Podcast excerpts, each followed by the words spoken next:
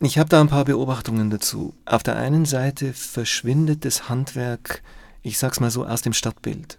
Es gab noch vor 20 Jahren, schätze ich mal, eine ganze Reihe an kleinen Hinterhofwerkstätten, wo gelernte Handwerker gearbeitet haben. Es gab in Lehl kleine Schreinereien, Drei-Mann-Betriebe.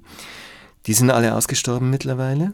Deswegen rückt das Handwerk in die Ferne. Das, was früher handwerkliche Produkte waren, sind mittlerweile Konsumprodukte, die aus großen Möbelhäusern rausgetragen werden. Dann werden sie, nicht, werden sie konsumiert, dann werden sie eine Zeit lang genutzt und dann werden sie durch was Neues ersetzt.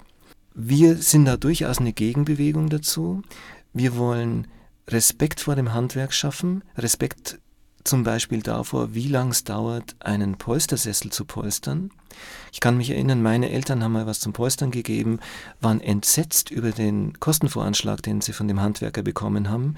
Mittlerweile weiß ich ganz genau, dass sowas einfach ewig dauert, viel Fachkenntnis braucht und äh, die Rechnung, die am Schluss dabei rauskommt, die ist einfach mehr als gerechtfertigt. Auf der anderen Seite schwindet aber vor einem Nachhaltigkeitsaspekt, schwindet das Bewusstsein. Da kann man auch im Hai was lernen drüber.